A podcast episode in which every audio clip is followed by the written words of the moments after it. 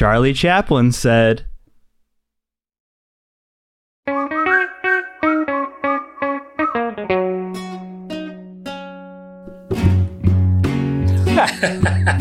This is Patreon requested spoiler. Hey now. That's good. I like that. Because it's a silent movie, pantomime, Hey now. as the title card says. Everybody, welcome to Patreon requested spoilers. This Patreon request comes from Nathan. Uh, Nathan recently rejoined the Patreon, so we're happy to have him back. Um, he had an opening question for the boys, uh, and I just closed it for some odd reason. Let me open that back up. It's something Uh, like experience with silent films. Do you like them? Yeah, I guess I'm just wondering about y'all's relationship to silent movies. Are there any you've seen and enjoyed? Do you find it difficult to get stoked about watching old silent movies like this? Hope this is appropriate. Looking forward. Very appropriate opening question, Nathan. Um, I don't know. You want to go west to east? S- Stevie, I think that might be you. No Corey, no Mikey tonight. Am I the Weesis? Wow. Mm-hmm. Wowza. That's gotta be a first. Um experience with silent films. Not great.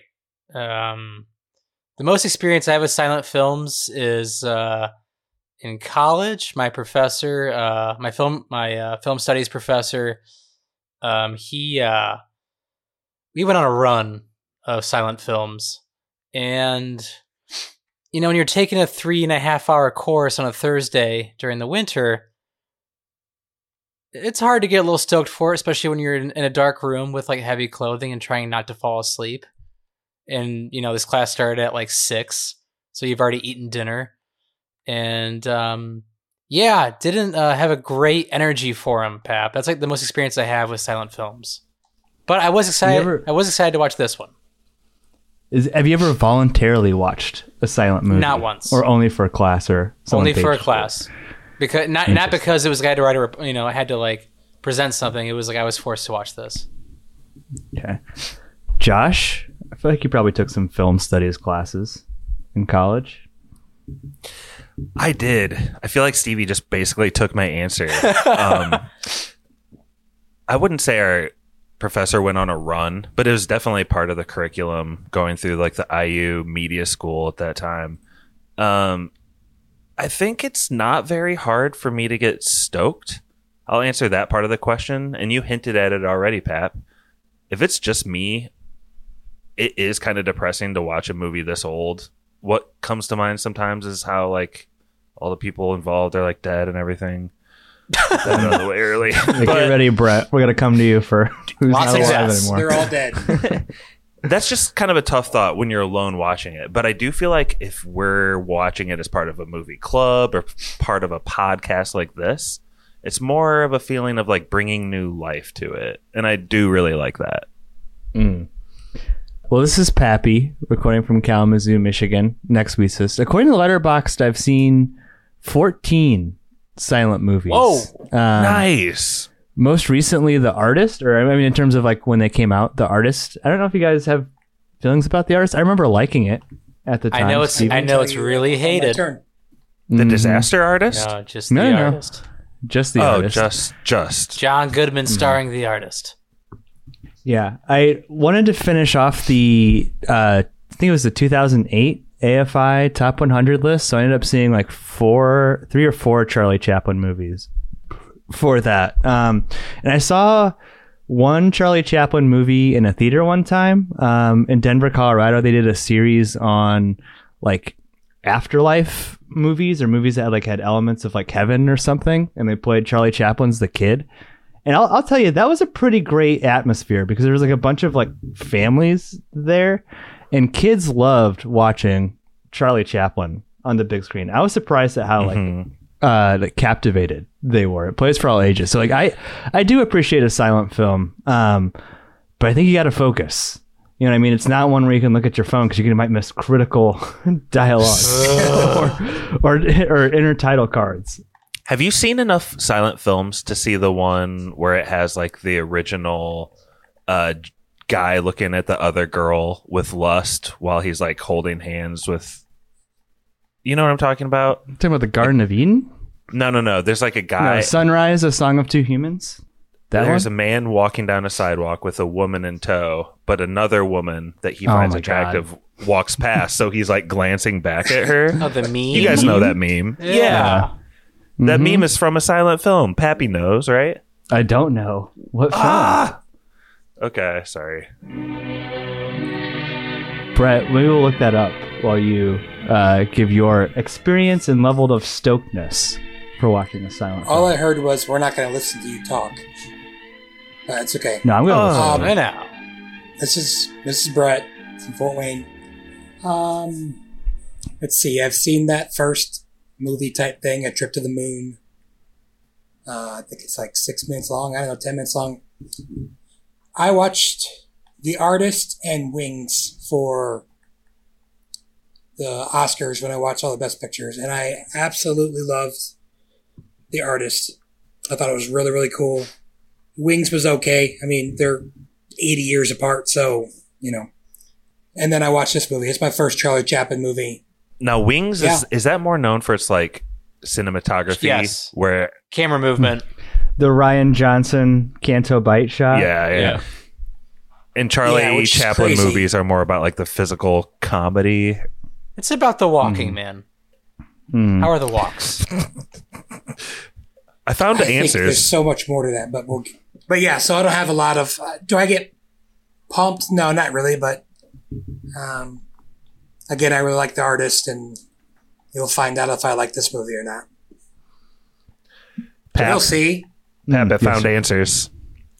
I'm seeing a leak The from dis- Snopes. The distracted boyfriend arguably came from Charlie Chaplin's 1922 short film Payday. So that is a Hmm. real thing. Maybe we can put this image up on our. I think we actually have had this up on our Instagram a couple years ago. Never heard That's how I know about it. The Charlie we Chaplin well. Yeah. Infinite likes on ancient memes like that. Um, you mentioned like the 1922 film Payday. This is the oldest film that we've ever done in the history of Oh, yeah. spoilers. 1931 City Lights. And interestingly, um, I don't know if you guys are familiar with the British Film Institute's Sight and Sound list, uh, but they publish a list of the greatest movies of all time. According to them, this is the best movie we've ever done in the history of spoilers, landing at the 36th best film of all time. Stevie, I know it's probably We've We've never done a better movie than 36. Here's here's the We never done Vertigo. No, so here's some of the ones that I've seen that uh, stand out that Some are Like ahead It of Hot. this. Vertigo, Citizen Kane, Singing in the Rain, Apocalypse Now, Seven Samurai, Do the Right Thing, uh, a Josh Pivot taxi driver Ooh. at 29. Father. that wasn't a pivot. That was a trade up. A trade up. Sure. I guess, Josh, when you watch something like City Lights, do you get the sense that you're watching one of the greatest films of all time? Nah. Before we even get any details of the movie. already said nah, but um, I think you have to basically read to get that knowledge. I don't think you're gonna know. Man, like you can watch a bunch of old silent films, and obviously some have more quality in them than others. But I don't think you'd necessarily ever think that they are better than your top 10 like favorite modern movies. You know what I mean? hmm Mhm. you can appreciate this for its historical value, but would you put it above like E.T. or uh, Fight Club or something? I'm just naming a couple random decent movies that I'm thinking of. E.T., Fight Club, and City Lights, the Mount Rushmore of American film. Pat, did you see what was uh, the highest movie on this list before City Lights? Mm-mm. Uh, At number 38, Breathless. oh, ancient spoilers pick. Also seeing Rear Window on this list. Yep, 40. Nice. So that might be another closest. I don't know.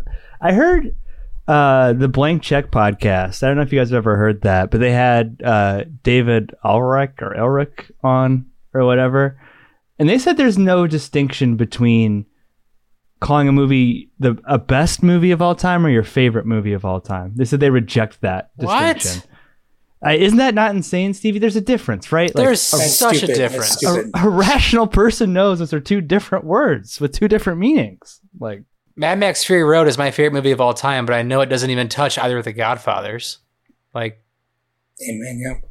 Yeah. that's a really stupid thing to say. That's it's mm. so dumb. I, I don't think I've ever heard anything so dumb in my life. That's really dumb. And I know the Godfathers are pretty good, but they pale in comparison to Ace Ventura. there you So- go. there you go. We're dropping some class. Let me hit some knowledge. Ace Ventura, Breathless, City Lights, Fight Club. Stevie, then I want to come back to you then. So we're acknowledging that like sometimes things aren't our favorite, but we can acknowledge their greatness. Yes. Why do you think City Lights is considered the best movie we've ever spoiled in the history of spoilers? So this is something that had to grow over time, in my opinion. I don't think people foresaw like what would happen, just for the simple fact that like, I mean, this is a rom com, right? Mm-hmm. Rom coms were, I mean, are some of the best movies you can think of up until like, I don't know, eight years ago, and they stopped making them. And a lot of it, I feel like, was influenced by this movie. There's so many beats and so many little things where you're like, oh, yeah, I see that. I guess you could lead a lot of rom coms back to this movie. Please give us some of those beats off the top of your head. What are you talking about? like the tramp, like the girl being blind and not knowing what the tramp looked like, and then him freaking out at the idea of her get of like her getting her sight.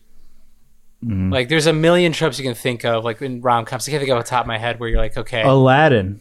Man saves girl. Shallow yeah. Hal? oh, Shallow Hal's a great one. There you go.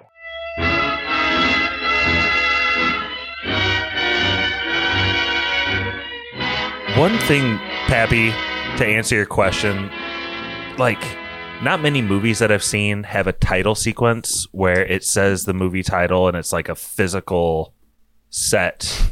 right. It's like huge. The the city lights. It's only there for like a few seconds, but they made this whole city scene with huge lights that spell out the word "city lights," and that's Mhm. pretty impressive. I think. hmm And I think 99% of this was shot on a studio lot. Like only like some of the scenes when they're drunk driving the car later were actually shot on location. So all the things that you see downtown, like the opening with the statue, um, just like forced perspective using miniatures. And I, and I think that's what distinguishes like a best between a favorite too. It's like that is an incredible just accomplishment for a film almost 100 years ago. Pat, Yeah.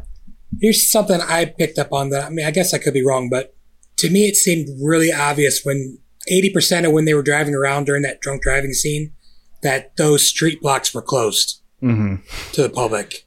Probably a good idea. I mean, yeah, I mean, there's literally no cars when they're driving over the sidewalks and stuff like that. So, I mean, again, yeah, it's smart, but I guess if I noticed it, then maybe, maybe it wasn't hidden well enough. But again, I, it didn't bother me. It's just something I noticed. It's also kind of interesting that it's called City Lights, and it's not like a clear city where this is taking place, right? There's like a little bit of like a bunch of different cities Yeah, it's supposed to be ambiguous. because it's shot in like a studio lot. How would you freaking know?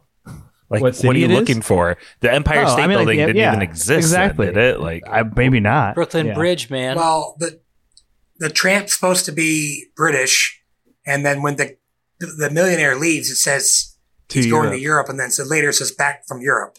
oh, so it's in Canada, obvious. I mean, they're driving on the right side of the road. I don't know. Not many countries drive on, or at least the steering wheel on the right side. So. can't you just tell by their accent? Right. By the Ah. There's one part by the duck at the beginning, Kazoo? Dude. At the beginning of the movie, they give a freaking speech, and it is literally like, why do they do that? It's like the adults in a Peanuts cartoon Yeah. talking.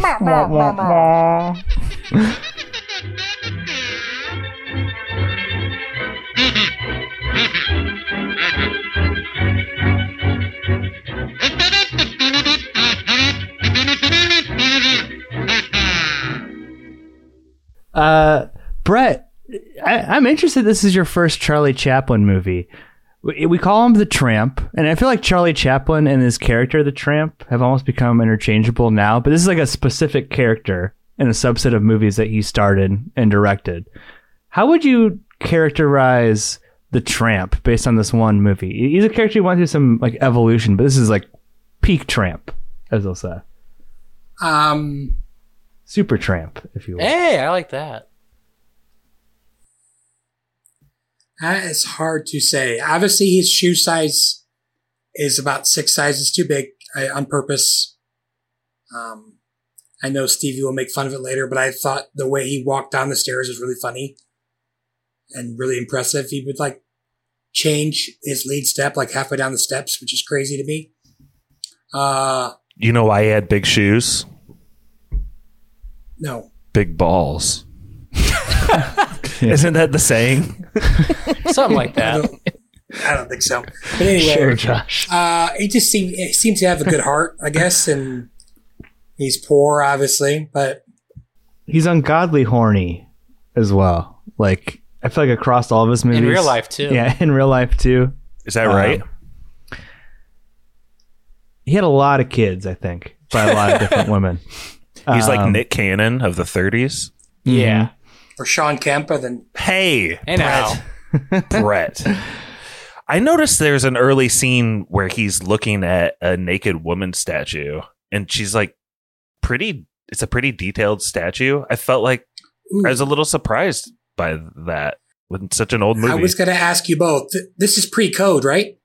Wasn't code thirty four? I think so. So I, Britt and I were kind of talking about just in the first like five minutes. There's like I don't know three or four or five dirty jokes, kind of like what are some of them? Uh, Brittany, what are some of the dirty jokes? She sat on that statue's face.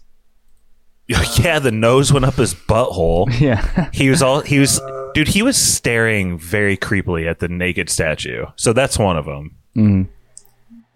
You Are you talking? What do you say? Oh, wow. Hello? The Hays Code, by the way, was 1934. Uh, he's also, I don't know. I feel like there's also like some like sexual ambiguity with the Tramp too. You know what I mean? Like you can tell that like Bugs Bunny was based off of like the Marx Brothers and like even a little bit of like the physical comedy of Charlie Chaplin, where like he'll kind of like Smooch. yeah, the Tramp isn't afraid to smooch a dude. You know what I mean? Yeah, we, that's Britt, Britt and I picked on, up on that stuff too. Some definitely a homoerotic moment, especially at the very beginning. Mm-hmm. Stevie, but the the hopeless romantic that is the tramp. Who's who's the love interest here? Um, for the for the horny horny tramp. Um, she's a girl who's selling flowers, and she is not just any girl. She's blind, and the tramp figures that out by waving a flower in front of her eyes. I mean, this this story is kind of hard to pull off because there's not a lot of like talking place cards, like reading place cards. So it's not. So much more like fewer than other Charlie Chaplin movies too. Oh, So like By I was like factor of 10. surprised by like how few there were, and like the way he's able to tell this story just by acting physically is pretty genius. Mm-hmm. Can I say that with Virginia Cherrill? When I was a kid, Oh yeah, she just seemed like an older woman. She is a babe.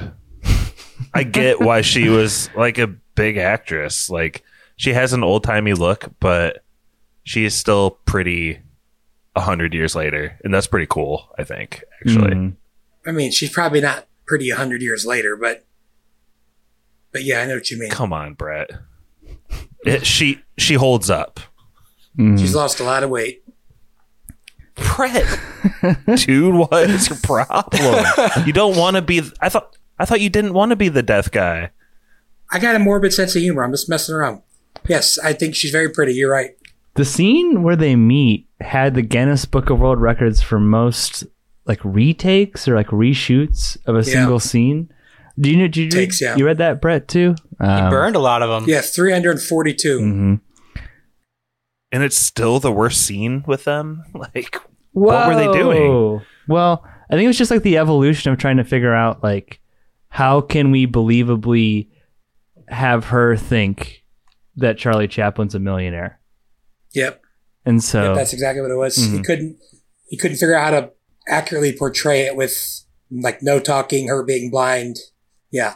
hmm And it is, I mean, pretty perfect and like seamless, right? Just in terms of like the way that the door shuts on the other car, and she thinks that she's he's driven away. Like, I mean, it's clever the way it's whole uh, constructed.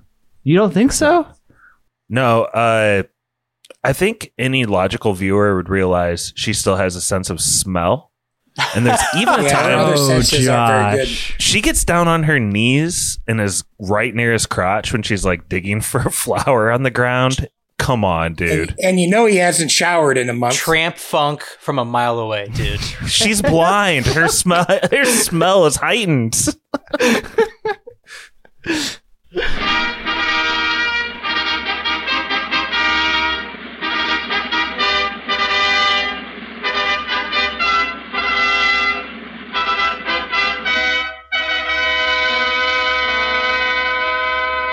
Worst worst part of the movie. So sad they did so many retakes. It's terrible.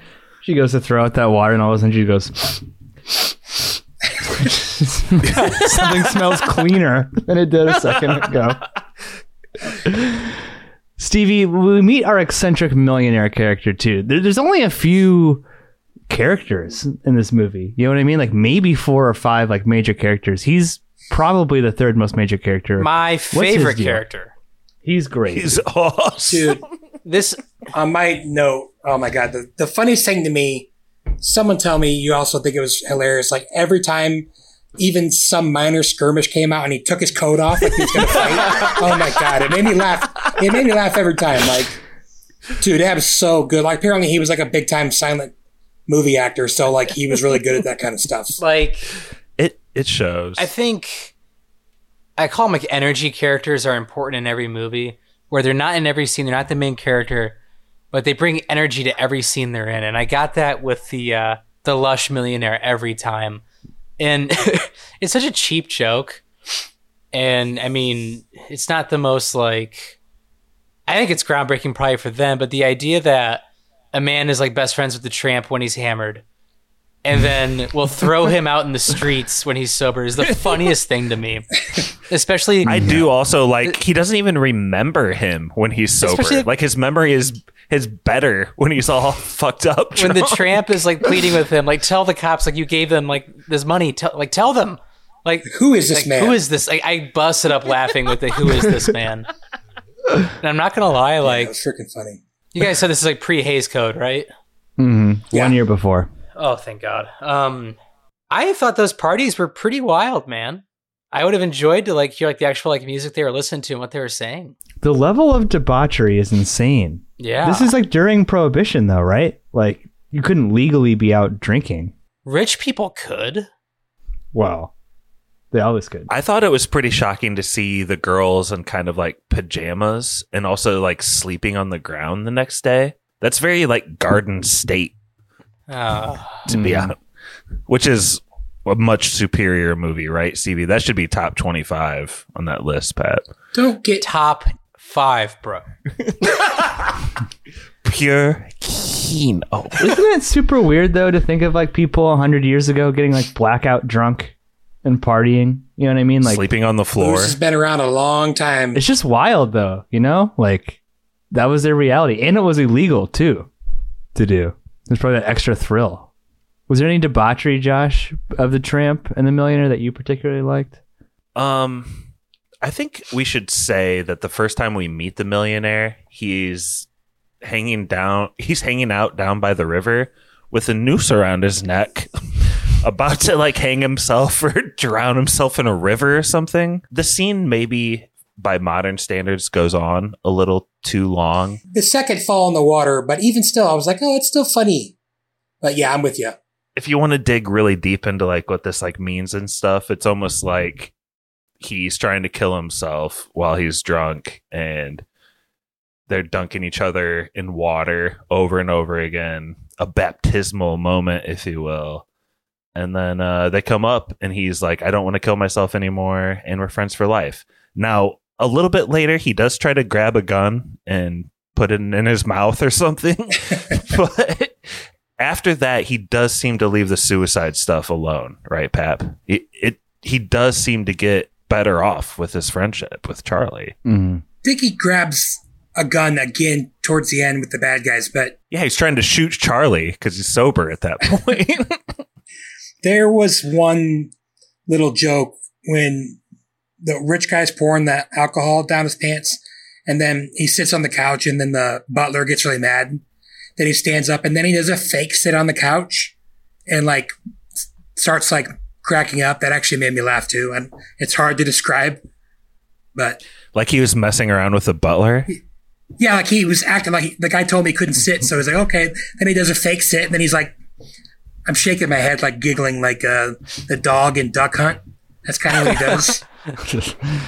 I love the rivalry rivalry between the tramp and the butler. Like the butler hates the Oh, yeah. tramp. like he thinks he has no business partying with the millionaire. He's he's like opposite of the tramp. Like tramp loves drunk millionaire and hates sober millionaire, and the butler loves sober millionaire and hates drunk millionaire.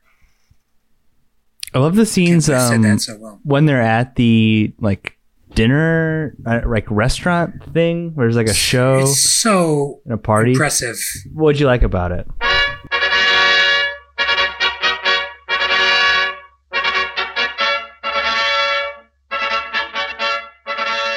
the timing, like with this, I mean, like I, I just feel like so many people would have gotten burned with those cigars. Like the timing of everything was so.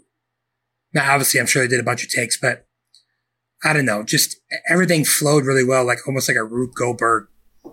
Just uh I don't know. The cigar thing was really funny, and just I don't know. I feel like they would have burned themselves practicing that, but that was pretty funny when he danced. It was it made me laugh. The comparison to Rube lot more than I Bol- Goldberg is pretty brilliant, Brett. Not gonna lie. I wasn't sure after I said it, but it just seems like everything goes together. One thing happens, and the next thing happens, and Did you guys notice that one woman come to the front of the screen and do this like gyration twerking movement? was it Jean Harlow? She was in this movie apparently. Really I famous actress. Do you guys know what I'm talking about? She shakes it hard. Hard twerk? I've never seen anything. I've never seen anything like it on screen. Actually, I'll send a screenshot to you guys. I'll give you a time code. That's the thing too, is you know no one back then was like drinking water to recovering from these hangovers either. They were just like going harder and harder. like they must have just been like an eternal state of feeling terrible. Um, I also noticed in this part too, I feel like this had a tracking shot or or something where it like kind of pushed in on Charlie Chaplin's feet while he was like kind of tapping to the beat, which is like it, it really stands out in this movie when you see something a little bit different like that and the camera moving. Then it also has the film sped up a little bit, which Yeah. I think is like just them turning the like literally turning the crank of the camera at a different pace in order to achieve that like effect, which is just fucking mind blown blowing to think about. Um, but there's an on again, off again relationship, like we mentioned, with the millionaire. Stevie, the tramp is becoming more and more in love with the blind girl. He's got to come up with a couple different ways to make money. Um, do you remember any of those ways that he tried to make money? So, Blind Girl's behind on the rent, right? Mm-hmm. Twenty-two dollars. 22 doll hairs, which today would be what? I looked it up. It's four hundred something dollars. Damn. That's actually not that expensive. No, that's cheap. rent. No. What was she doing? Like, how, were- why was she so bad at selling flowers? She's blind. I mean, just because you're blind doesn't mean you can't sell. True, but people might take advantage of her. She's got super smell. She knows how many. Yeah, bunch. she knows. Um, but I think he does he become a street sweep, Mm-hmm. yeah, that's what it looks like. and that doesn't go to plan. And then the ultimate, maybe there's one beforehand, but the ultimate payoff is the boxing match, right? Mm-hmm. Which had me laughing from the beginning to What the was your favorite part of that, Brett?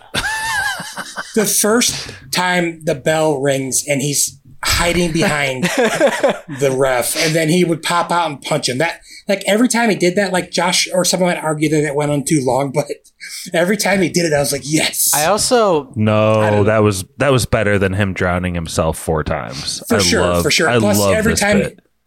when they punched each other, it looked so freaking funny to me. And they pushed her look great also when um he did like the edge spear to the ref. It looked so weird. Like he was on wires almost. Did anybody catch that? Oh, he's definitely on wires. Yeah. Definitely on a wire. Did you guys all rewind it and watch it Oh again? yeah. I was so taken aback by it. Dude, his pants were like pulled up. He was matrixing around. It was pretty cool. The back of his pants are like lifted higher than the rest of his body. But I mean, yeah, it's, a, it's an incredible effect, and there's no, there's no way you're seeing that on like a 1933, you know, uh, Cineplex somewhere. You know what I mean? Like that, that's probably like seamless back then. But I loved it all. I loved the guy he boxed. He thought he was really funny. Guys, click the link I sent you in the chat. So this is at the party or at the um, dinner club. Hmm Do you want to describe the motion that this woman's doing? I already tried to. Please, you, Pat. She's vibra. I mean, she's vibrating. She's shaking everything Then a man comes and takes her away.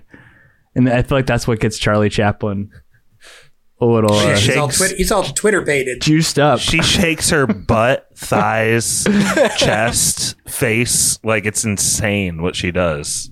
Mm, It's not bad. hmm And even like like the next shot too, with like the the plate that the waiter's holding. Like I, I fucking got obsessed with that shot too because like they have a couple dishes fall off. I mean, the rest are clearly like anchored to the thing. You know what I mean? But the fact that he thought to have a couple dishes fall off, so it kind of looks real, is like just a great touch. You Yeah. would never ever notice that uh, if you were watching it in real time. Josh, I thought it was cool in that whole boxing setup too. We're watching a movie from 1931 and there's a black guy in it and there's no racial like stereotypes or jokes or anything about that. You know what I mean? It's just a black guy in a movie back then. Like that that kind of blows my mind as much as anything, you know? Because think about it. Think about it, Pat. Uh, Cimarron came out the same year, and we know that's got like the most stereotypical black character of all time in it. Which one? Cimarron. Mm, yeah. Oh, Miss Lodi. It's like, oh my god. Yeah. yeah, it's bad. Which is incredible too. There's no way that's a better movie than City Lights. I don't think so. No. Can I talk about this guy a little bit and his Please. character arc in this movie, Pat? Mhm. Yeah. Do you want me to? I don't know if you want to spend the time on it, but No, yeah. he's like a cool guy. He like lights Charlie Chaplin's cigar or cigarette or something like while they're getting warmed up in the like waiting room. And Charlie Chaplin in general is just like really pres- like impressed by him and is like if this is the like he okay, no words are spoken, obviously silent film and there's not even like any text that comes up but through everything that you see, it's very clear that Charlie Chaplin is like, if this is one of the guys fighting, I am dead if I'm in this boxing Yeah. competition. but then, like, the twist on this guy's story is like, he fights some random white dude and actually gets like knocked out. And I think there's even like a little tag on it. Stevie, do you remember? Like, he kind of wakes up and does like one more thing in the corner, doesn't he? He's up You mean Uh, when he he's does talking something about the that. flower girl? in the boxing after he gets knocked out, right, Josh? Yeah, the black Pappy. Do you remember the black guy? He Well, like maybe he like just the- wakes up, and I was just like happy to see that he wasn't like freaking dead in the movie. He's just you know he just had a good fight, got knocked out, and he's back up, and he'll fight again the next day, presumably. I- I think that's like the craziest thing about like whenever I watch a Charlie Chaplin movie is like he's just yes anding himself. You know what I mean? Because he has total creative control over everything. I think the bit that you're talking about is like uh, the black boxer has like some like lucky rabbit's foot and like Rabbit's foot, horseshoe, yeah. right? And like Charlie Chaplin's like all about that as he's going into it. He's like, yeah, yeah, yeah. And then guy, like a guy comes out from the previous fight. He's got a big black eye, and Charlie Chaplin like rubs a lucky rabbit's foot over his eye. Then when he realizes like his friend, the black guy, gets knocked out, he's like, oh shit, this shit isn't lucky at all. and he tries to like undo it, like does it like the reverse way or whatever. I think that's what you're talking about, right? Yeah. Well, that no, Josh, you're talking about when he gets knocked out, he comes back in, and then when the whole thing's going on, where the little guy knocks out the guy who knocked out the black guy, he's in the background, like shaking his head, like he's awake. He's not dead. Is that what you mean, Josh? That is what I meant, but I love the fact Okay. that Pappy colored that in because all of this takes place within like four or five minutes. Mhm. And it's not like any of these characters were in the first scene and these are like callbacks or anything. This is just like a whole different sketch or something. And I'm not saying that's bad, but I truly feel like with no words, um, this character, I, dude, I, I'm a freaking terrible person. We keep saying the black guy. What is his actual name? he doesn't have a name in the movie. I mean, like no no characters are really named in the movie, right? If you look at the opening credits, like the blind girl, the tramp, everyone's just kind of like. so I'll call him Boxer Two. He has a really Okay. cool arc with no word said in four minutes that like I'll probably remember for a while, and that's pretty cool. Mhm. Stevie. I mean, uh, the boxing sequence is considered one of the greatest like film sequences of all time. Were there any visual gags you found? Oh, the when his uh, when his neck is tied around the rope to the bell. Um, a little Yeah, scary. Like, So much noose action. mhm. I mean, a lot of noose action, but it just visually it was hysterically funny to see like back to the corner, back in, back to the corner, and back in. Also, I know it dragged, but I know it goes on too long. It's one of those things where like a joke doesn't know where to leave or know when to leave. But you know, when they're both going down for the count, I thought that was just brilliant. Like especially like wh- Yeah. you know, this one's down, get back up. This one's down, counting him. You know, and eventually see the tramp lose. It was it was pretty cool. The only thing I will say though that was like weird to me was how hard his corner was like rubbing his inner thigh region. like while he's thinking about the blind girl, like there's yeah, I mean, I know it's uh I know it's boxing. You know, it, it's a leg sport. You got to have your legs. You know, but just Gots to. It's uh it was just a little off putting to see on screen. That's all. All right, Josh, just to make you feel better, uh, Victor we Alexander. apologize to Victor Alexander's family. Dude, He's a superstitious boxer. He is hard to look up. What do you mean? Why? It took a couple Google searches, and like if you look on the City Lights full cast and crew, after the first like five or six guys, none of which are like African American, it's just like this huge list of oldies people, like thirty people. So you'd have to click on them one by one and Google their face. I guess. How did you figure it out? yeah, but it's because he's named superstitious boxer. ah, Superstitious boxer. Not just stitches. superstitious. superstitious. I think you said something key though, Stevie, that like the tramp loses this fight. Yes. And I feel like everything in the language of movies feels like he should win this He fight. should You know what I win. mean? Like he just gets abused and like, abused and abused. you're right. The language of film says like he has to have a win at, cer- at a certain point because the entire movie, like which is great, he's losing. You know, he he's rarely having these wins, and you think the boxing matches, you know, maybe where how you read film, he would win this, and brilliantly for the better of the actual movie, he loses. Mm-hmm. because it's Which- setting himself up for the greater win. Stevie? yes, is which that is what you're saying? yes, which is the final shot of the film. So awesome. Mm-hmm. Which, if you would watch any previous Charlie Chaplin movies, it'd be shocking to see him get his ass kicked, right? Like we talked about how The Rock and Vin Diesel had to have like a contractual Oh, obligation wow. of like who could get punched more times. you know what I mean? This is like the the brand of Charlie Chaplin's The Tramp is infinitely bigger for its time than either of their brands are. Like now, he's like the most famous. Yeah. Like Literally silhouette. made a silent movie when nobody wanted to see silent movies, and it like did really well. Mm-hmm. And like, yeah, I'm with you. and to let him just like get his ass kicked like that is just like I, I don't know, a choice based on art and not on uh like maintaining your brand.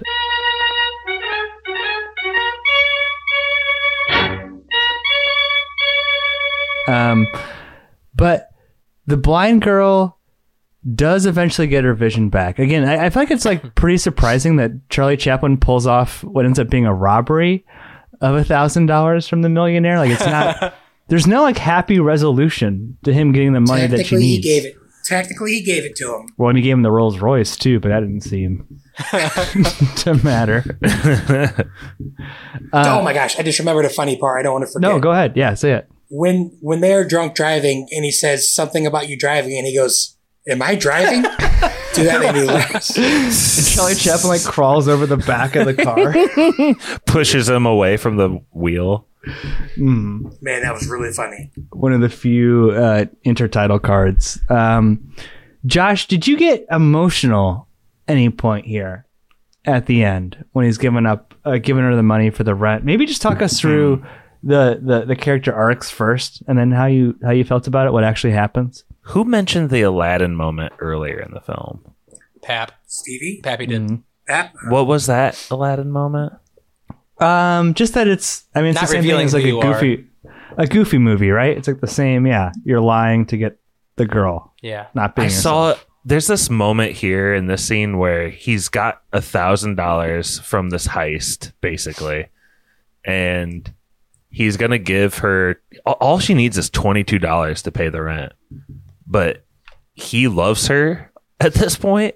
So he starts to give her all the money and he has this one like huge eyed wide look and he like balls up a hundred dollar bill and shoves it in one of his pockets. So he's gonna give her because he's poor. yeah, and he's gonna give her nine hundred, and then she like thanks him and kisses him on the wrist, and he's so like taken aback that he takes the ball that hundred, and this is totally like a boo when he takes a bite out of the bread yeah. and then gets all like self conscious and gives it Yeah. back to the poor kids that are like the cutest kids in the whole universe. They Mm-hmm. don't have anything to eat. Oh my gosh. Is that not true, Brett? You feel that? Oh yeah, no, definitely. And I just was looking at how much a thousand dollars was in 1930. And How much is it now? It's uh, eighteen thousand four hundred thirty-four dollars and sixty cents. Well, they say at one point Charlie Chaplin has to play a millionaire. So is that basically a modern day Elon Musk walking around? It's enough money to cure blindness in 1930. it's like, yeah, I own Twitter and BD. I can't imagine there were that many billionaires back then. Maybe just one. I don't know. Rockefeller was rich, but maybe he didn't have a billion dollars back then. Okay, Either way, Okay, Pap, we got the original rom com here. And the girl who is way too pretty for the main character guy, even though, you know, I don't know, he actually falls in love with her despite all his selfishness. And he gives her all the money, like I said. And pretty soon after that, like, she sees him. And even in his Mhm. tattered clothes, and even though he's being like tormented by these hilarious newsies on the corner, these like teenage kids just giving them hell. They're awesome. I love those guys too. They're awesome characters. But um yeah, man, it, it all plays out a lot like a modern day rom com in that like she sees the good in him. He's like willing to change his ways and they're gonna help fix each other, I think, Pat. I feel like she kind of makes fun of him first, though. That's what I think I didn't really like. It's a. I think it's like supposed to be brutal, right? Like he is. What she says to him is kind of mean. Well, I mean, first of all, like the whole setup, right, of when he's giving her the money, she touches his hands like an extra amount. You know what I mean? So it's establishing how that bridge is going to be crossed later. But this is like the most fucked up tramp of all time. You know what I mean? He looks terrible. He doesn't have like his Yeah. signature like look about him. He's been in jail for a while. Yeah. And I mean, he sees, I, I- I don't know, Stevie. It's like, it's hard to, like, maybe this medium fails us for like describing how great Charlie Chaplin was at emoting with like every single muscle in his face. But the look of like recognition when he finally, eh, like, when he sees her, It's awesome. It's amazing. It's and you know exactly what a person's thinking just based on what his face is doing. It's an incredible art form.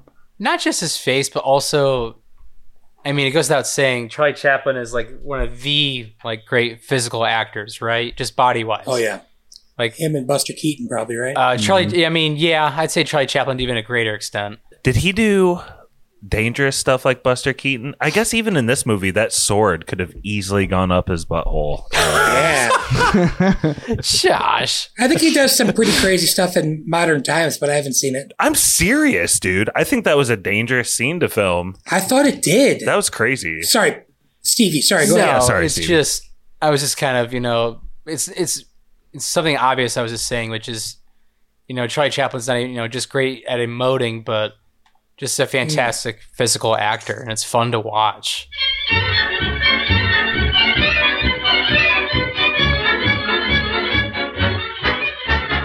How do you interpret those final last scenes, Brett? Like when, I mean, is is it a happy ending? Because like she's being really mean to him. Like how, where can the story go after this? You know what I mean? I think it is a happy ending. I, I think I- while it does come off as mean, I'm going to play the de- I'm going to play the advocate of this now. I feel like maybe it was just like a harmless joke. A mirthless chuckle. What line are you talking about in particular? What does she say, Pap? Uh, Uh, you're uh, oh look, I've got a conquest or something, Yeah. right? I think she's kind of And then to add insult to industry, in, uh, add insult to injury, she's offering him money. now. You know what I mean? Like she has no idea he gave her the equivalent of twenty thousand dollars. You know, a few months ago. But like the last 10, 15 seconds where they're staring at each other to me is like peak cinema. So like I think it's happy. Do you think at this a- time and age, if you saw someone like that on the street, it would be okay to kind of laugh at them, kind of knowing in your mind that they don't really get what we're talking about, that we're laughing at them. And look, after all, I'm good. I'm giving them like a quarter pence piece or whatever that is. like, you know what I mean? I honestly don't think probably maybe this is conjecture, but do you think in 1931 she this would have seen as so evil to be like this guy on the street's kind of a bozo? I don't know. I offered him a hay penny. What more do you want from A me? hay penny. It's a wheat penny. I mean, I don't think it was evil, but uh, it did, What's her line at the end though? It kind of corrects things. She says something like, It's you, I, s- right? I see you now." Like I, s- it's like from no, Avatar. it's not Avatar. I see you. yeah. It is something like that though. you'll be right here. I think he asks, "Can you see?" And she says, "Yes, I can see. I can see now. I can see I can. now." s- Yes, I can see now. Get it? Mhm. and then Johnny Nash, I could see clearly now plays, and that's the end of the movie. I mean, Stevie, is there any Great like song. ambiguity ambiguity around the happiness of this ending for you? I I, I don't know. I feel like I go I go back and forth when Don't I watch it. This. What? I think it- it's- I if think it's, a happy ending or not. It is a happy like I mean it's happy when he's looking at her, but like what are the next three years like? Get away from Well, me! what's modern times? You know? Police help! yeah. Pappy, what's is she? I take it she's not in modern times since they hated they didn't like each other. They but- hated each other. Did they really? Mm-hmm.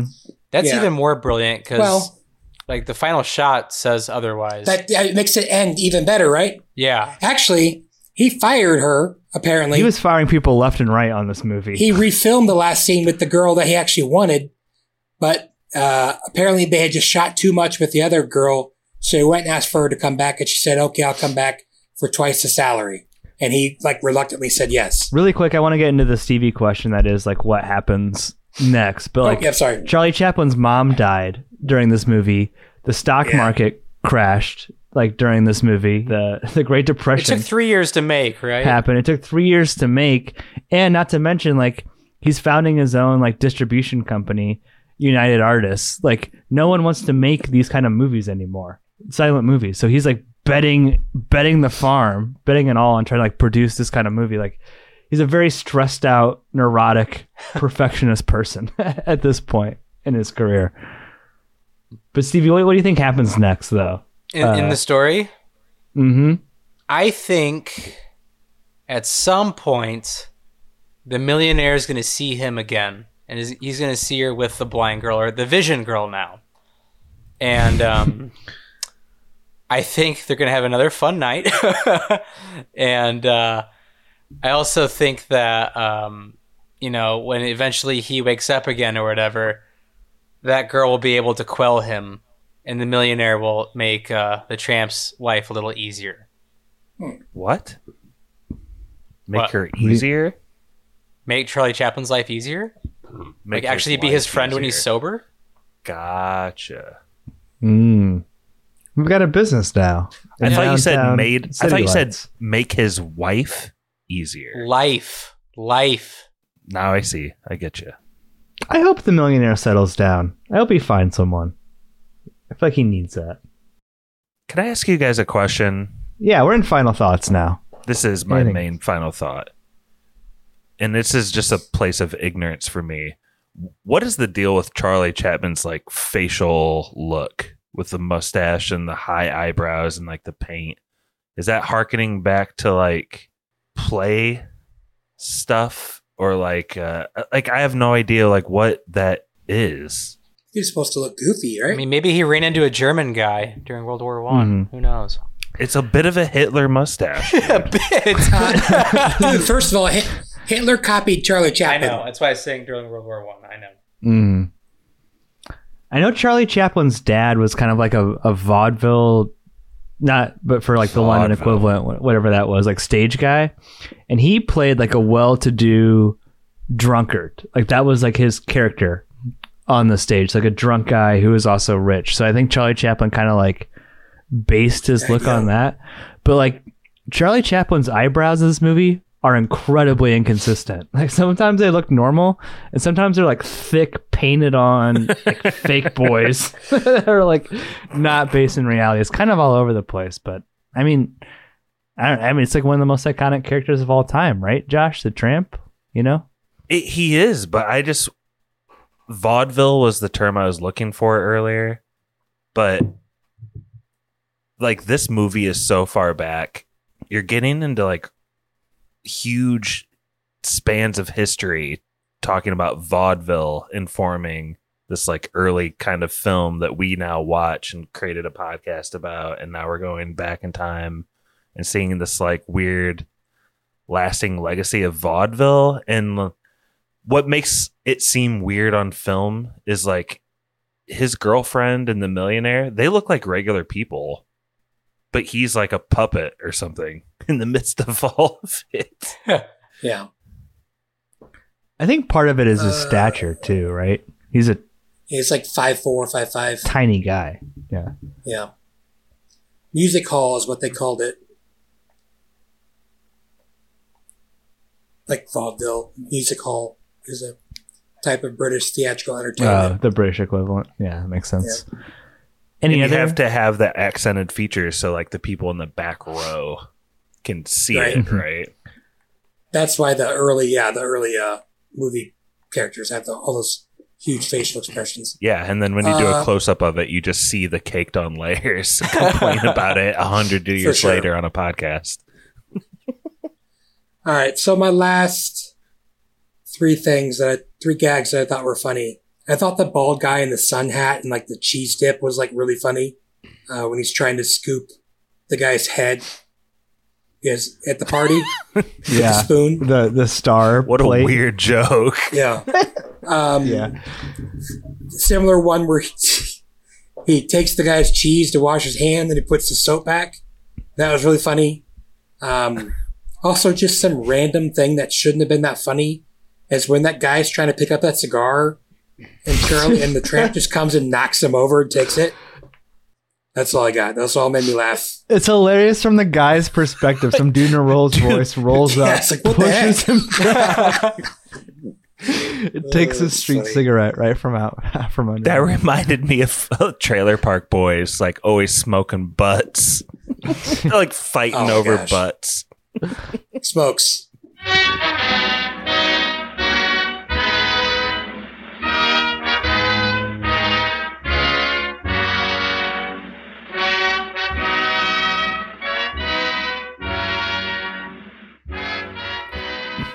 Only other uh, final thought that I had was in my research. I think we've talked about this a little bit in terms of the icebox moments, but Charlie Chaplin said of um, continuity errors that if the audience notices a continuity error, that's a failure of the film of being too boring and not the continuity error itself. Um, that if I you were that. engaged with the film, you wouldn't be noticing those continuity errors. And that's not. It's not that the fact that he shouldn't have them, but He you didn't be- have YouTube where you could just rewatch it over and over, though. ding. Yeah, exactly. Pap, how do you feel about intentional continuity errors Ooh. Um, for comedic effect? I think it's kind of hard as a person who's sight reading a movie for the first time to know what is an intentional uh, Uh, continuity Monty error. Python and the Holy Grail when he's running at the castle. hilarious. Didn't one of the every scary movies have like a cop hat that gets bigger and bigger each scene? Those are funny. Those are hysterical. That's kind of something that feels like Saturday Night Live ish, though, doesn't it, Stevie? That's not that's not true Kino. I mean, I What about go ahead, Pep. what about the guy in The Stranger who had the cowboy hat in the classroom? That was, Stranger. that was just ginormous. I think it'd be Kino, right, Stevie? Though What's that? What's that mean? Just like the truest artistic form of cinema. Criterion Oh, Collection. you have a professor who wrote books on these kind of movies. Yep. Type thing. Any other final thoughts? Are we ready for yes or no? Uh, yeah, I'm ready. We'll go east to west this time. Brett, we give you yes or no first.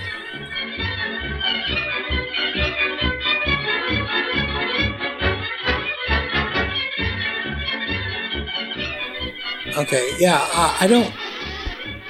Well, I'll start by saying I'll give this a really hard yes. I liked it so much more than I thought it would. Um, I don't really like slapstick comedy, and uh, physical comedy is not one of my favorite things. But it was like it's almost like I've never seen physical comedy until I've seen this movie. Like the way they did it was just really, really good. Ending was awesome. The boxing scene. I mean, that could be like a 15 minute short film and it would be like something I could probably watch over and again, over and over again because to me it was that funny. So, uh, hard, hard, yes. Really enjoyed it. Uh, thanks for picking it.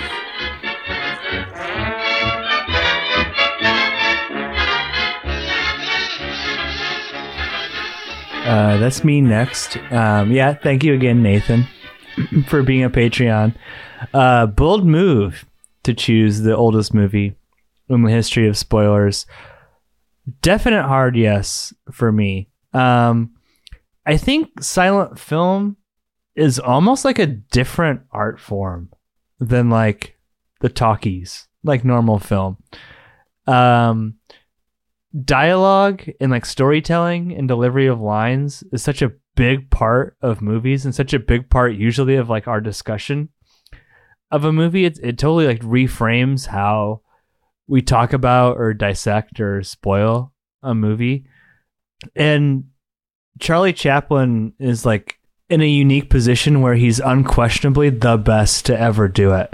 And this is you know truly him at the height of his powers. And I, I would say like you know if you're worried if you're going to be bored or not or if you don't know if this is like an accessible or like you know good movie like watch this movie and just really like take note of how much you can infer by the way charlie chaplin holds his body and like that to me is like the artistry and the art of this whole thing. Like the way he like contorts his face the way his posture's held the way he interacts with the people around him he communicates more through you know his his physical body language than like some of the best actors today can even do with their line delivery. Um i think he is well deserved to being you know you know being known as one of the best actors of all time especially consider this is like a film directed produced starring and the music composed by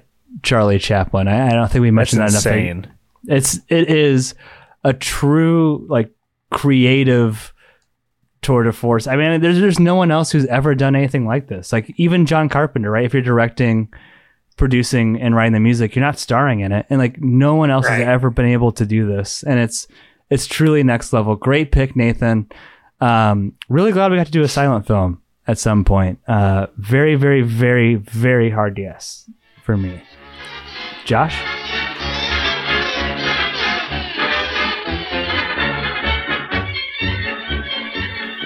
I was gonna do a yes or no segment where I didn't say anything for a while. Ooh, I like that. Uh, Mm. you kind of stole that joke at the beginning of the pod, so I'm good on that. There's only one possible spoiler. yeah, that's true. Maybe we'll do another silent film at some point, though, Pap. And what will you do then? Like same joke? Just the whole pod silence. Another art project like Blackout Mhm. Passion. Fair enough. right. For my yes or no segment, though, I want to tell you all listeners who maybe haven't seen this movie or maybe haven't seen it recently one tiny little 30 second scene. Charlie Chaplin. Charlie Chaplin has just visited his girlfriend and he has to leave and he doesn't know when he'll see her again.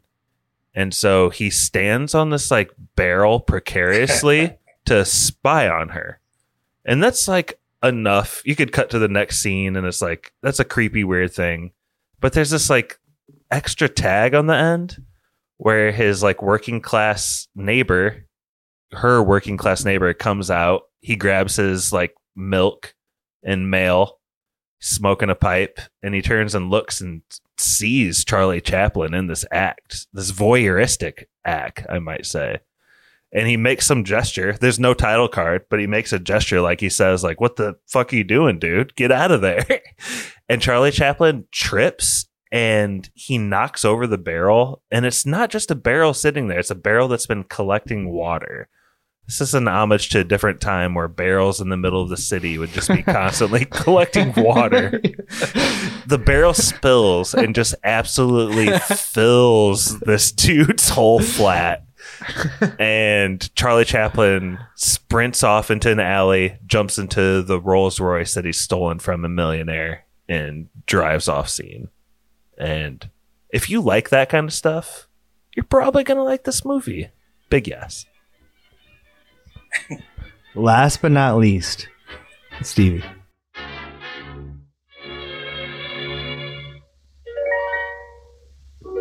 Um, yeah. Uh, I will give this movie a very hard yes. I didn't really know how I was gonna, you know, like it or not.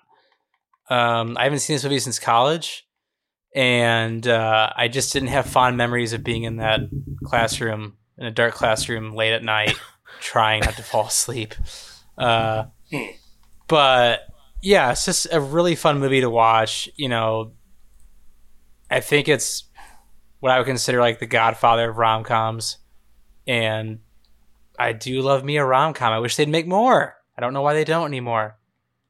And, you know, it's growing up in the 90s, you know, there was a rom com coming out every other week. And now it's like there's like one a year where it's like, oh, this is actually a good one. You know, I, I want more. And I- Stevie Brett, we should write one. what would, would it be about? No Pappy included in that? You can have like editorial, I don't know, editorial powers or something. I don't. You can manage the band. Stevie, finish your yes or no, then we'll talk about the script we're going to write. The one I would write um, would be about a bank robbery. Yep. and it would be about like a loner kid in junior high whose like junior high crush is about to move away because their parents like get new jobs in another town and so this kid gets an idea with him and his friends to rob a bank so that she doesn't have to move that's a rom-com What if he robs a bank in the other town that she's from, and that's where her like dad was going to work? So it's like a double Hmm. move. I like so, that. Her dad, her It's like, dad. it's like terrorism. Yeah, see what will fucking happen if you try to move, bitch. Whoa. That's the name of the movie.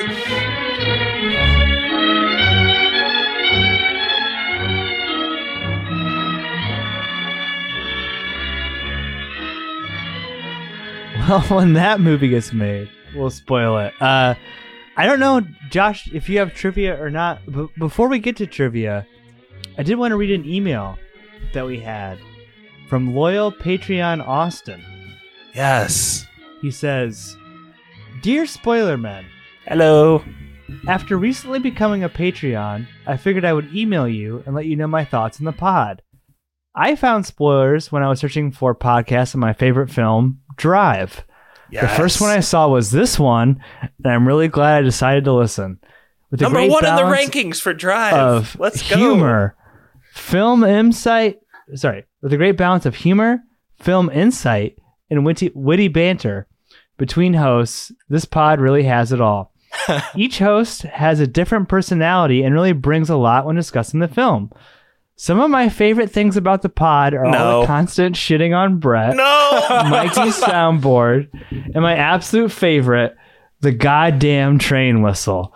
The better part of my morning is listening to an episode, and in the most inconvenient time possibly, a solid comes through my AirPods. and let me tell you, I can't fucking stop laughing every time.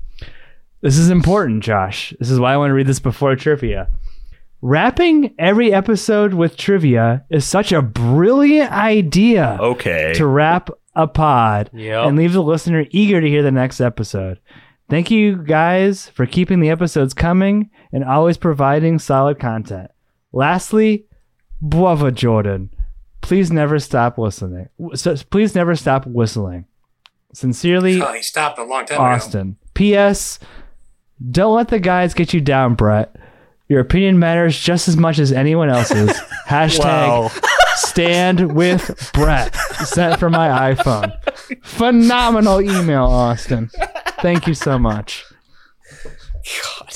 Yeah, it's pretty good. I thought actually that email was interesting because Pappy, Yeah. people that Please. listen to our pod, should they have seen the movie or not going into our podcast? What do you think? This is spoilers. What? My brother hasn't seen like 80% of the movies. Really? Yeah, he did. Well, he's.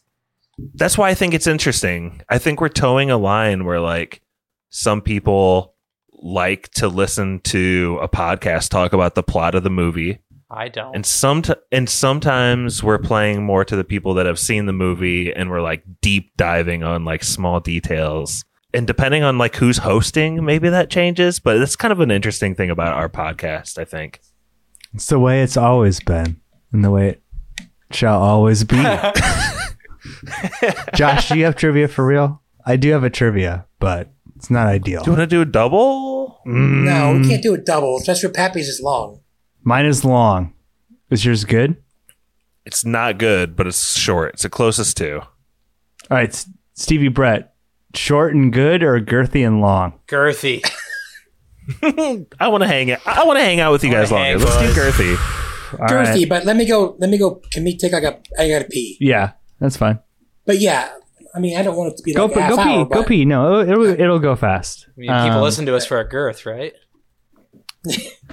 Well, this is length and girth, so you know. Go, go pee. I, while Brett goes pee, I'm gonna send a list of. Whoa! Don't don't send that column, Pappy. Send a list of actors. Um, let me double make sure. Okay. We're going back to an old school game, a game we haven't played in a long time. Sort this shit out. Uh, was trying to go through some older actors. Was like thinking of old actors in my head as the theme for this. I have a long list of actors. The winner tonight will be the Spoilerman, who can successfully name these actors in order of least recent birth year to most recent birth year. So the oldest actor, some of these guys are dead, to the youngest actor on this list. can i ask a question then Yes, please. So if two people are dead, is it who was born earlier? That's what yeah, you're saying. not who lived longer. yeah, who was born first. okay. Uh, I Come I'm ready. Yep, I randomized the order of these actors. Brett, it sort the shit out. Uh, for the audience at home, the randomized order of actors is Orson Welles, Denzel Washington, Robert De Niro, Michael Caine, Samuel L. Jackson, James Dean, Marlon Brando, Clint Eastwood, Tom Hanks, Daniel Day Lewis, Jeff Bridges, Al Pacino, Charlie Chaplin. Orson Welles, Denzel Washington, Robert De Niro, Michael Caine, Samuel L. Jackson, James Dean, Marlon Brando, Clint Eastwood, Tom Hanks, Daniel Day Lewis, Jeff Bridges, Al Pacino, Charlie Chaplin. So the winner tonight will be the one who can say these in oldest birth year to newest birth year. Can you give us a list? It's in the chat. It's in the chat. Newest birth year. I like that.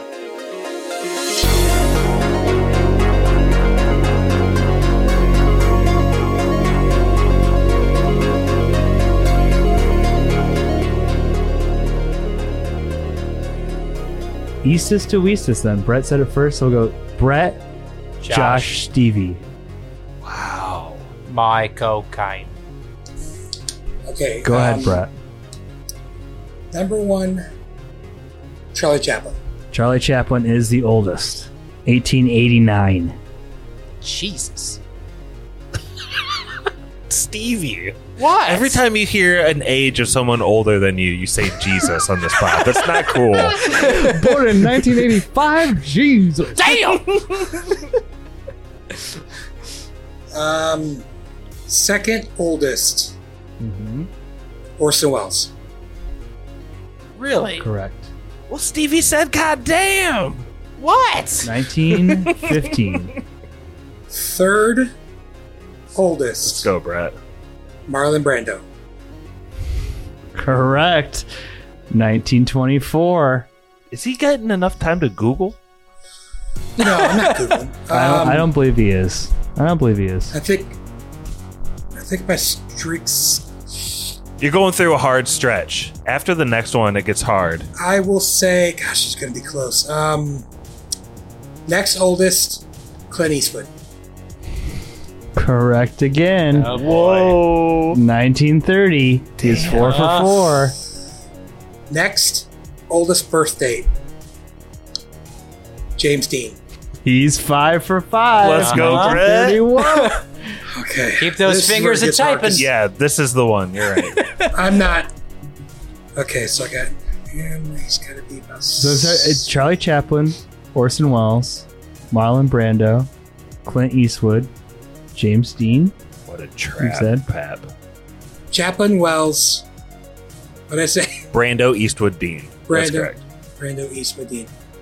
Can- Uh, The ones he has left are Denzel, De Niro, Caine, Samuel Jackson, Tom Hanks, Daniel Day Lewis, Jeff Bridges, Al Pacino.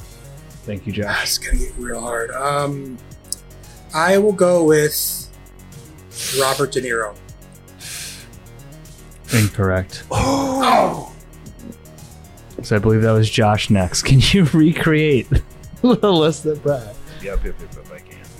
I'll say it kind of slowly for Stevie's sake. You might want to write these down a bit. I mean, didn't Charlie? Brett lay the groundwork though? Isn't that kind of like the part of the game of like keeping going? Is you're laying the ground- groundwork for someone else? I guess, or Mhm. he's expected to take notes and read it every Yeah. You gotta say it. You gotta say each one every time. Okay. Charlie Chaplin, Orson Correct. Welles, Marlon Brando, Clint Eastwood, James Dean. Brett Mhm. said Robert De Niro, which was wrong. So I'm going to go with Michael Caine. Michael Caine was born in 1933. Correct. Okay. I'll go with De Niro after that. Incorrect. No way. Ooh. Brett, I trusted you. I trusted you. So we got six so Set far. Is that right? Yes. Six. Esteban, but you gotta say those six. And then guess the next one. All right. Chaplin, Orson, Marlon, Clint, James Dean, Mike O'Kine. Mm-hmm. Mm. Pap, can you like do like a separator for me of like who's left? Um. I got it, Pat. Yeah, Thanks, that's Josh. great. Thank Robert you. De 'cause my- Niro, Denzel Washington, Samuel L. Jackson, Tom Hanks, Daniel Day Lewis, Jeff Bridges, Al Pacino. I'm gonna say Al Pacino. Come on. Correct. Don Nice. Pacino, 1940. Al Pacino, spelled with an H. listen, listen. Al Pinocchio. Al Pacino. Pacino. Get your busting up ours now. Pacino. Dang it. Brett. What? This might be running downhill from here, Stevie. Al Pacino. Get it, Stevie. Brett, you've never seen Tropic Thunder. I know. I'm just Feature spoilers jokes. pick. I know, Alpa Chino, man. Um, I'll say um, ba, ba, ba, ba, De Niro. Come on. Correct. Nice. 1943. Get it, Stevie. Run the rest of these. No, they're, they're not runnable because there's people that are real close. Denzel is left. Samuel L. Jackson's left. Tom Hanks is left. DDL is left, and Jeff Bridges is left. Starman would have been in, I think, 82. Get it, two. Uh, I think he was around 26 or 27 then. I'd put him in the 50s. The power of three. And I want to. Divide by pi. I'll say Sam Jackson next. Oh, Get it? 1948. Samuel Jackson. Let's go. This is runnable. Downhill from here. Please keep doing math, Stevie. Again, oh my all that's God. left is Denzel, so. Tom Hanks, Daniel Day Lewis, Jeff Bridges. Who is the oldest? I want to say the name of the five put him in the 60s. Tom Hanks, I think, is Divide by a sign. dude. I, so I, I don't know if I can find this about these people's Minus movies. Chet Hanks. Uh, this might trip me up here, but I'll say Bridges is next. 1949. Nice. He's only got three names left. It's Denzel Washington. It's Tom Hanks. It's Daniel Day Lewis. Who's the oldest of those three? It's Denzel, not Danzel. Denzel. Denzel. Denzel. That's how you wrote it too. Listen, I've got a lot of responsibility here. I think Denzel was. See, I think Glory came out in '88. And I think he would have been in his 20s then. That probably places him around 60. Uh, see, Tom Hanks. Four score seven years ago. See, Tom Hanks, he was in Bosom Buddies. Mm. And that places him a little further than that. So there's Denzel, Hanks, and Daniel Day. Mm-hmm. I'm trying to remember when My Left Foot came out. I think they came out in 80. I don't think Daniel Day is that old yet. I'll say Tom Hanks is next. I'm sorry, Ah, that's I got close. No. That's fine. Brett, Stevie just ate up a lot of field for you there. Can you take it to the Okay, house? Okay, so uh, Chaplin, Welles, Brando, Eastwood, Dean, Caine, Dean Kane, Pacino, De Dean Niro, Cain? Jackson, Dean Kane, Bridges, correct. Danzel. Dan. Danzel, Tom Hanks, Daniel Day Lewis. I am going to go against my better instincts, and I'm going to say Denzel Washington. Correct, Nice. Brett. Nice, Brett. To get a hot take and to toss it to Spoiler Man, who's older, Tom Hanks or Daniel Day Lewis? What would suck is if I miss this and the person who didn't get any of them. I got some. Let's sort this shit out. It's I got nature of the some. Beast. I didn't get any. I'm spot. Okay. So we got Tom Hanks and Daniel Day Lewis. Who is It's older? got to be. It's got to be Tom Hanks, That's correct, Brett. Nice. and then Daniel Brett. Day Lewis. Correct. Thank you. Once again, for the audience at home, Stevie Stevie did carry the ball. You're welcome, boys. Charlie Chaplin, 1889. Orson Welles, 1915. Marlon Brando, 1924. Eastwood, 1930. James Dean, 1931. Michael Caine, That's 1933. Al Pacino, the oldest of those actors, 1940. De Niro, 43. Samuel. Jackson, 48. Bridges, 49. Bridges, nine years younger than Al Pacino. Would not have guessed that. Denzel Washington, 54. Tom Hanks, 56. DDL, 57. But Brett, you are the winner. Take us home here. Toss us a spoiler, man. If you have a hot take, go ahead and dish that out too. I don't really have much of a hot take. Great list of actors there, um, but uh, what's uh, uh, thanks for Brett, doing this movie. I'm you can do a Packers corner. Mm. no, I don't want to talk about that right now. BK talks uh, college football. Talk about the Packers. That's hey, that's a that's a cut from uh, whatever pod that was, Boy and Dynamite. Um, no, I'm okay. Um, IU stinks at basketball when they're supposed to be good. That's my hot take. Thanks for doing this. It's a great. This is a fun movie. Take it away, spoiler man.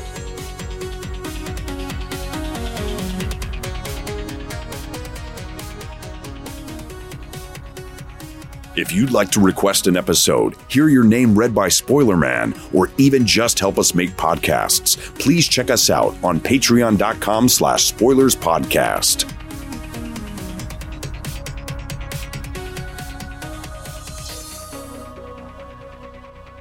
Special thank you to our patrons. Spencer. Matt Troll. Brother Brian. Nick. The Meg. Nurse Stacy. Gail. The Wolf. Barky 420. Davy Kerr. Total Movie Recall. PK.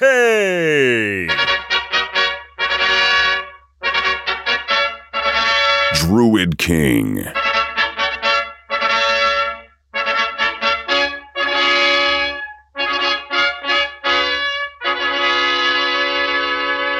That was spoilers.